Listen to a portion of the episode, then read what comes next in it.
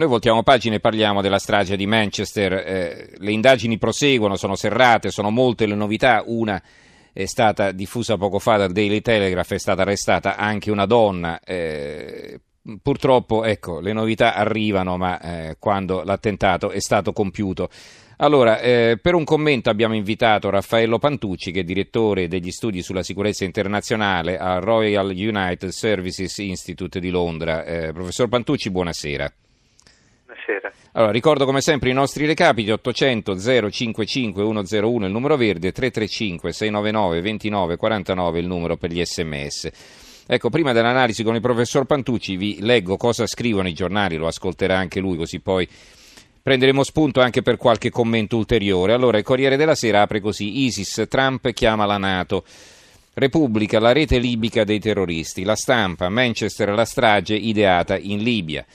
Il quotidiano nazionale Giorno Nazione Resto del Carlino, strage di famiglia. Salman Abedi, il kamikaze autore della strage di Manchester, eh, faceva parte di una rete di jihadisti, arrestati a Tripoli anche il padre e il fratello minore Hashem, che ha confessato siamo dell'ISIS. L'avvenire, il kamikaze già noto, la famiglia sapeva e poi sopra c'è un altro titoletto, un raid del Daesh, rapiti i sacerdoti e gruppi di cristiani nelle Filippine, insomma l'azione non è che si è fermata, continua naturalmente. Allora, il giornale, grande titolo, l'ISIS tiene famiglia, altro che lupo solitario. Il kamikaze di Manchester non era solo, arrestati anche il padre e il fratello nascosti in Libia, siamo del califfato. Tre, quattro commenti, diciamo, l'articolo di fondo, quel virus dentro l'Islam del direttore Alessandro Sallusti che scrive a un certo punto, gli leggo la parte centrale, Altro che cani sciolti e disquisizioni sulle prime e seconde generazioni, dentro la comunità islamica apparentemente integrata ci sono sacche pericolose pronte a esplodere quando e dove meno te l'aspetti. Sono sacche che il più delle volte anche in questa vengono individuate dai servizi, ma poi la cosa finisce lì non tanto per mancanza di mezzi e risorse, ma perché le leggi ordinarie, soprattutto se parliamo di soggetti con regolare cittadinanza, impediscono nella maggior parte dei casi di andare oltre a un generico stato di allerta.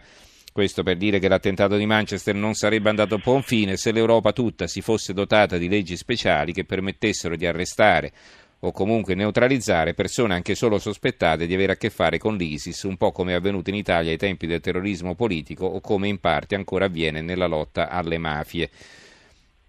Gli altri commenti, uno di Gianni Calessini intitolato Con lo Ius Soli, il terrore in casa, uno di Fausto Biloslavo, ecco i cento jihadisti pronti a colpirci, uno di Stefano Zurlo, la paura di denunciare e il politically correct.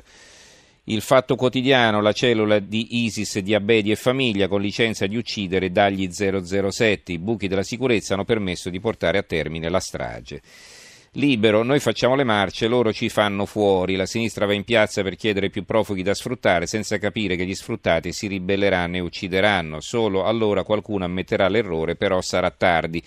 PD complice fa partire la legge per dare la cittadinanza agli stranieri nati qui. L'unità, vincere contro la paura. Eh, primo, la nuova strategia dell'ISIS, Daesh sta perdendo e quindi esporta terroristi in Europa. Secondo, lo stragista vicino di casa, la palestra della violenza nella Libia del dopo Gheddafi. Terzo, i buchi neri degli 007, non sempre alle polizie vengono comunicati i sospetti. Quarto, il miraggio del fondamentalismo fa preferire la morte e le sue false promesse alla realtà della vita. Eh, ho ancora tant- un bel po' da leggere, ma mi fermo, leggo ancora un paio di quotidiani e poi veniamo al- all'intervista con il nostro ospite, vi le- ve li leggerò successivamente. Allora, quanti favori ai terroristi islamici, pericolosi ma lasciati colpire, questa è la verità. Ogni volta la stessa storia, i servizi sapevano della radicalizzazione del killer ma non l'hanno fermato per eccesso di garantismo. Il capo dell'antiterrorismo vanno trattati come i mafiosi.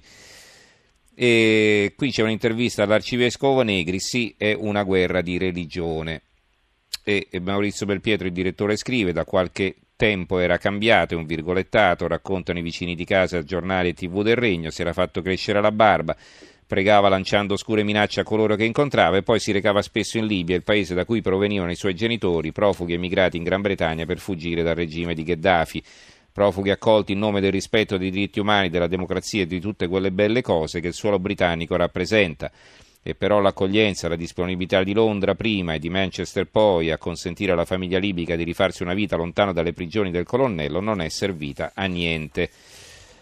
E Vabbè, mi fermo qui con la lettura, per il momento riprendo successivamente. Allora, eh, professor Pantucci, al di là dei commenti che ha ascoltato pure lei, poi ci dirà cosa ne pensa eventualmente, ma insomma, lei come interpreta questo attentato? Come una falla dei servizi di intelligence o come qualcosa prima o poi inevitabile, visto che le forze di sicurezza eh, dovrebbero controllare migliaia e migliaia di persone?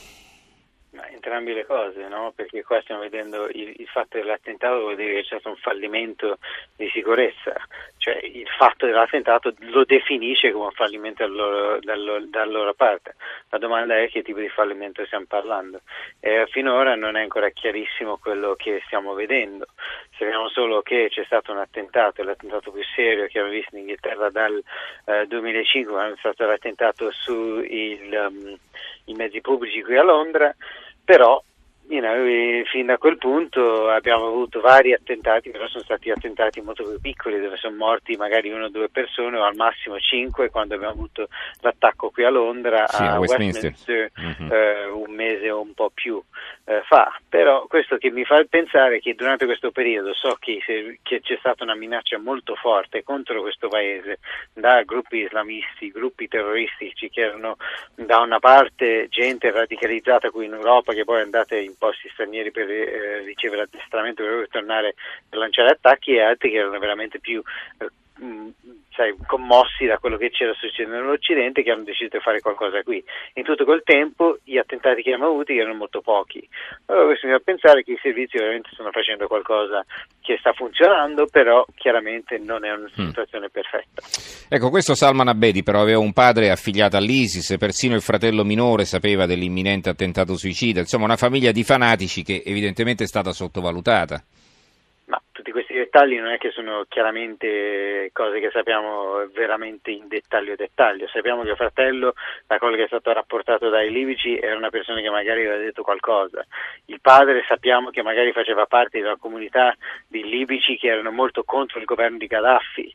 E se pensiamo un po' che i governi del, dell'Europa erano molto pro quelli che erano contro Gaddafi durante un periodo. Allora dobbiamo pensare un po' che magari non era una persona che era definita come vicino a ISIS, magari era, che era più vicino ad Al-Qaeda o magari era più vicino a gente che erano più contro il governo di Gaddafi che jihadisti internazionali. Mm-hmm. Allora dobbiamo un po' aspettare a vedere un po' meglio i dettagli che escono riguardo a questi familiari. Allora, ehm, ci dobbiamo fermare adesso tra breve per dare la linea al giornale radio, ma fra tre minuti torneremo con Raffaello Pantucci. Abbiamo anche due telefonate degli ascoltatori che si sono già prenotati, ho anche diversi messaggi da leggere. Io ecco, vorrei riprendere, professor Pantucci, così le anticipo la domanda. Eh, abbiamo notato che qui non si tratta dell'esaltato che con un'auto cerca di investire più gente possibile, poi scende con il coltello, finisce la sua missione Ecco, eh, in quel caso non ci vuole una preparazione, non ci vogliono complici. E adesso invece con Manchester parliamo di un attentato che ha avuto bisogno di un'organizzazione, di qualcuno che preparasse e fornisse la bomba, di sopralluoghi per studiare le misure di sicurezza che avrebbero potuto far fallire l'obiettivo, insomma una cosa molto più seria e preoccupante. Ma sentiremo cosa ne pensa lei di questa mia osservazione, professor Pantucci, fra tre minuti circa. Linea al giornale radio da Alberico Giostra.